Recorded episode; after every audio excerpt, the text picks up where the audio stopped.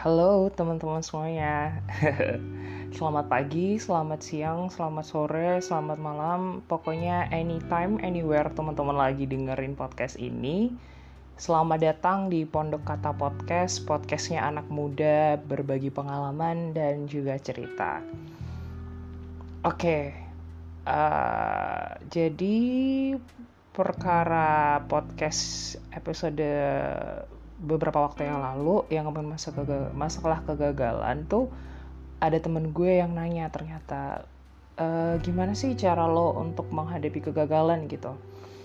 Nah mungkin podcast kali ini akan gue dedikasiin untuk pada saat gue melakukan atau mengalami kegagalan itu apa yang gue lakukan gitu ya oke deh kalau misalkan teman-teman belum punya gambaran gue dapet pengalaman kegagalan apa aja mungkin teman-teman bisa banget untuk dengerin podcast yang sebelum-sebelumnya boleh tuh di scroll ke bawah terus teman-teman dengerin juga apa aja sih sebenarnya kegagalan yang gue pernah alamin gitu.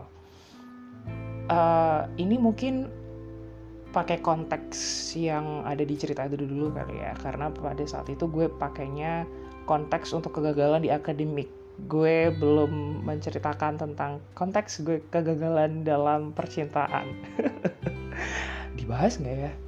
Hmm, gimana nih teman-teman menurut kalian dibahas nggak ya? Atau nggak usah? Atau gimana nih? Oke, okay, jadi uh, kalau dari gue pribadi sebenarnya pada saat itu ya ketika gue mengalami kegagalan itu gue tipikal orang yang sangat menikmati dari rasa kesedihan yang gue punya gitu. Maksudnya kayak gimana sih gitu? Ya gue sedih-sedih dulu nggak mood nggak mood dulu diem-diem dulu nggak ngapa-ngapain dan lain sebagainya gitu. Well sebenarnya untuk beberapa orang hal-hal seperti itu dinilai tidak baik dan sebagian besar orang lainnya menilai itu juga sebagai hal yang iya nggak apa-apa juga gitu loh. Itu cara lo untuk coping dan lain sebagainya.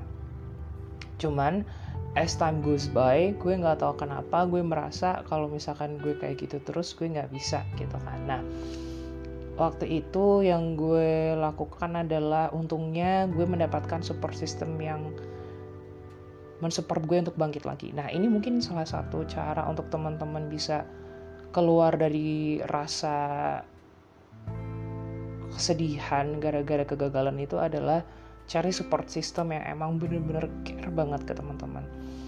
Care di sini tuh dalam arti mereka tidak terjebak toxic positivity gitu ya. Istilahnya kayak maksa teman-teman untuk cerita padahal teman-teman belum siap dan lain sebagainya.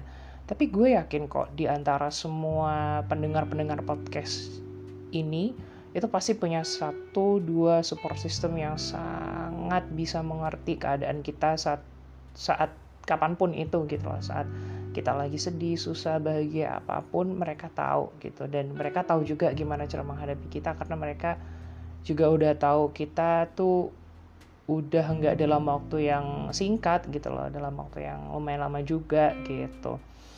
Nah itu tadi support system. Kalau dari gue pribadi waktu itu yang selalu ngingetin gue untuk ayo terus bangkit bangkit bangkit. Pelan pelan itu adalah uh, mama gitu. Jadi mama gue itu selalu memberikan apa ya istilahnya tuh kata-kata positif lah di setiap harinya. Sedikit demi sedikit. Nah itu menurut gue kenapa support system yang positif dan benar-benar care kalau itu sangat diperlukan. Karena nih teman-teman mereka tahu kalau misalkan orang-orang dengan tipe-tipe seperti kalian itu treatmentnya pendekatannya itu seperti apa gitu kalau di kasus gue gue tuh harus selalu disugesti setiap hari. Kalau misalkan lo bisa kok untuk bangkit dan lain sebagainya dan lain sebagainya. Sampai akhirnya ya itu tadi gue lo gue bener-bener uh, bisa been through it dan lain sebagainya. Mungkin nggak secara langsung mama tuh bilang ke gue kalau misalkan ayo bangkit yuk pelan-pelan kayak gitu tuh enggak. Cuman selalu cek keadaan gue kayak kadang ngelihat ke kamar tuh gue lagi ngapain dan lain sebagainya kayak gitu-gitu. It's really simple but it was really meaningful for me to be checked on something that I feel it's almost like my biggest failure gitu loh. Itu hal yang pertama. Yang kedua mungkin yang bisa gue saranin adalah karena waktu itu gue lebih tipikal yang merenung dan gue battle sama pemikiran yang ada di dalam otak atau pikiran gue pribadi gue sangat menyarankan kalian untuk bisa yang namanya menulis atau ngejurnal. Serius teman-teman. Karena kalau nggak salah tuh ada di satu sesi interview antara Mbak Najwa Sihab dengan almarhum Bapak Baharudin Yusuf Habibi itu mengungkapkan bahwa ketika Bapak almarhum Habibi ini ditinggal oleh Ibu Ainun itu griefnya ataupun rasa kesedihan itu sangat mendalam sekali gitu makanya uh, psikolog atau tenaga profesional yang mengat yang menangani Pak Habibi waktu itu tuh bilang coba deh Bapak untuk menulis seperti itu. Jadi memang ketika kita merasa kita nggak pengen untuk berbagi ke siapa-siapa, menulis itu menurut gue pribadi sangat bisa menyembuhkan diri kita gitu loh. Gue beberapa saat yang saat yang lalu itu gue nulis suatu hal gitu ya teman-teman. Gue nulis tentang apa yang gue rasain dan gue bisa bener-bener nangis di situ Iya meskipun gue pap juga ke temen gue salah satu temen gue yang gue rasa gue bisa nge-share ups and downs gue. Uh, dia sangat supportive gitu kayak ya nanyain atau apa segala macam dari kayak gitu gitu. Tapi all in all hal yang gue lakuin waktu itu sebelum gue bilang ke teman gue ini adalah gue nulis terlebih dahulu gitu loh. Kadang kita nih orang-orang tipikal yang cenderung pendiam atau ya gue pada saat itu yang cenderung pendiam dan tidak terbuka itu adalah ya kita pengen merasakan diri kita kesedihan kita terlebih dahulu supaya kita tuh bisa mencernanya pelan-pelan gitu loh. Hal apa yang bisa kita lakukan untuk bangkit terus selain itu gue mau ngapain gitu loh. Karena bener-bener sebenarnya goals atau kegagalan itu tuh adalah goals terakhir kita yang pengen kita raih dan kita apalagi kalau misalkan kita nggak ada backup plan gitu ya itu hal yang akan menghancurkan diri kita sangat-sangat mendalam itu pasti ada banget probabilitasnya akan lebih tinggi gitu loh. Nah itu yang kedua gue lakuin. Gue coba untuk atau tips kalau misalkan untuk teman-teman gitu ya bisa coba untuk menuliskan apa yang ada di otak yang ada di pikiran pada saat teman-teman gagal itu di secari kertas. Nggak apa-apa sambil ngedengerin musik galau terus apa segala macam. Yang penting tulis aja gitu loh. Karena gini teman-teman ini nggak tahu kenapa ini mungkin cocokologi atau analogiku sendiri kali ya. Jadi ketika kita menulis itu dengan fisik sensor-sensor uh, kasar sensor-sensor yang ada di ujung-ujung jari kita lah pokoknya itu akan cenderung aktif kan dan kita bisa merasakan penekanan yang kapan kita menekan lebih dalam ketika kita merasa ada bagian-bagian yang sangat emosional kita juga bisa merasakan bahwa apa yang kita tulis itu benar-benar sincere, benar-benar tulus gitu ya.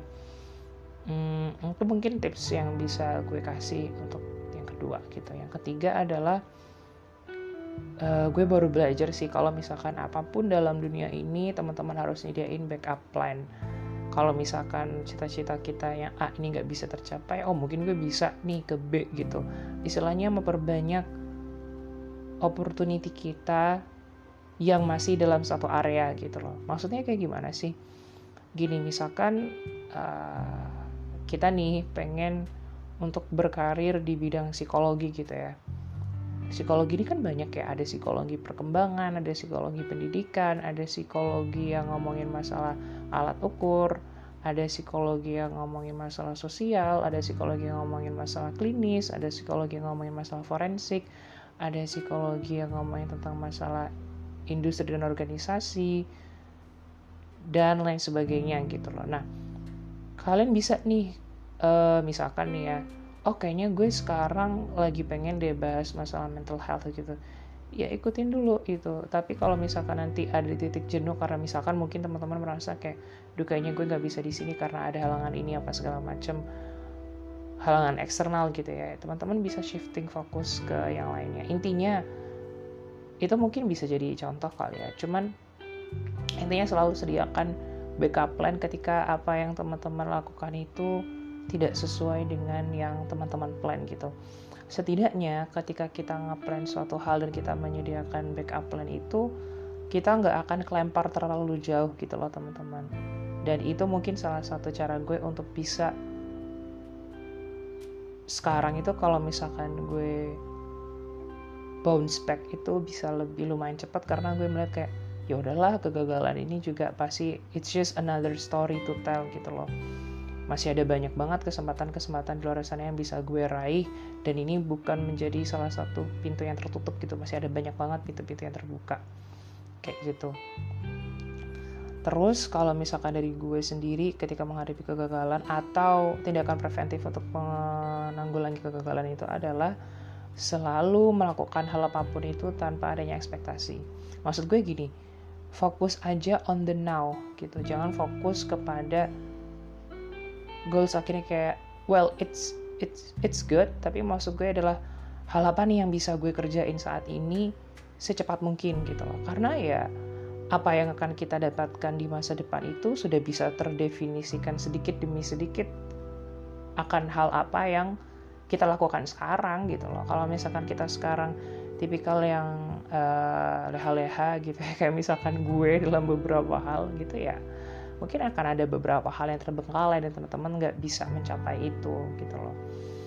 Tapi kalau misalkan teman-teman mulai dari sekarang udah mulai nyicil nih kayak misalkan ah gue pengen deh jadi influencer gitu ya katakanlah. Ya teman-teman bisa tentuin sekarang gitu supaya teman-teman gak gagal dalam meraih impian untuk jadi influencer tuh apa sih sebenarnya harus dibutuhin? Oh teman-teman butuh knowledge nih. Teman-teman mau jadi influencer apa gitu. Misalkan teman-teman mau jadi influencer tentang masalah pendidikan.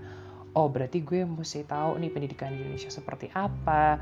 How to actually develop our education. Terus buku-buku apa yang related ke masalah education dan lain sebagainya. Itu perlu banget gitu loh. Karena kalau misalkan teman-teman jadi influencer tapi nggak ngerti apa yang mau dilakukan ya sama aja nggak sih gitu. Kemudian ya pokoknya teman-teman harus bisa breakdown gitu. Terus ngomongin masalah step uh, cara menghadapi kegagalan itu adalah kalau dari gue pribadi mencoba untuk aktif. Dalam arti ya gini sih teman-teman kalau menurut gue pribadi ya ketika kita jatuh itu kan kadang kita terlalu fokus masalah event jatuh kita gitu loh. Tapi kita nggak bisa melihat bahwa eh bentar dulu deh. Ternyata ternyata ada opportunity lain yang bisa gue kejar selain itu gitu loh. Siapa tahu mimpi gue bisa diwujudkan tapi caranya beda gitu. Istilahnya kalau misalkan orang bangun rumah itu ada orang yang bangun rumah itu dengan cara mungkin dimulai dari bagian belakang rumahnya dulu yang dibangun, ada yang bagian depannya dulu yang dibangun, ada yang ngebangunnya itu dengan cara mereka gambar sendiri, ada yang mereka pakai arsitek, ada yang mereka tipikal langsung learning by doing, mungkin ada kali ya, gue juga nggak tahu juga. Hal hal seperti itu tuh ada teman-teman. Jadi untuk mencapai suatu tujuan itu nggak harus lewat jalur yang mainstream gitu loh. Nggak lewat nggak harus lewat jalur yang kebanyakan orang lain pilih. Meskipun ya kadang orang-orang ada yang mikir kok lo ngelakuin ini sih? Sebenarnya buat apa sih lo ngelakuin ini? Lo ngapain sih musik kayak gini? Gitu dan lain sebagainya. Ah, ya ada aja suara-suara seperti itu. Cuma kalau maksud gue adalah apa pun yang mau teman-teman lakukan terutama untuk menghindari kegagalan ini ya adalah menjadi konsisten gitu. Kalau balik lagi ke pengalaman ke kegagalan gue itu gue bisa bilang meskipun gue gagal di pilihan pertama gue tapi Tuhan masih meletakkan keberhasilan di dalamnya gitu loh. Di mana gue bisa mendapatkan pilihan ketiga yang menurut gue it's still a successful story to tell gitu. Meskipun ya ada side di mana ya it's still a failing moment in my life gitu because I don't I didn't actually get the first goal I do want to aspire to be there gitu. Nah kalau dari gue mungkin segitu aja tips, trik, cara menghadapi kegagalan, whatever teman-teman bisa namain itu. Thank you so much teman-teman udah ngedengerin podcast ini gue nggak tahu podcast ini akan rilis setelah episode kegagalan itu atau gue jarakin gue jarak beberapa podcast dan sebagainya. I don't know tapi semoga gue harap teman-teman tetap mau mantengin podcast ini dari awal sampai ke episode-episode selanjutnya. Dan kalau misalkan teman-teman mau ada request teman-teman boleh banget uh, kirim email saran ke pondok kata pondok kata podcast at gmail. Jadi pondok kata kaknya ada dua pondok kata podcast at gmail.com gue akan sangat terbuka sekali gue akan sangat terbantu banget kalau misalkan teman-teman mau ngasih kritik saran ataupun usulan tema yang akan dibahas ke depannya gitu. I'm very open to it. Thank you so much for listening. Sampai jumpa teman-teman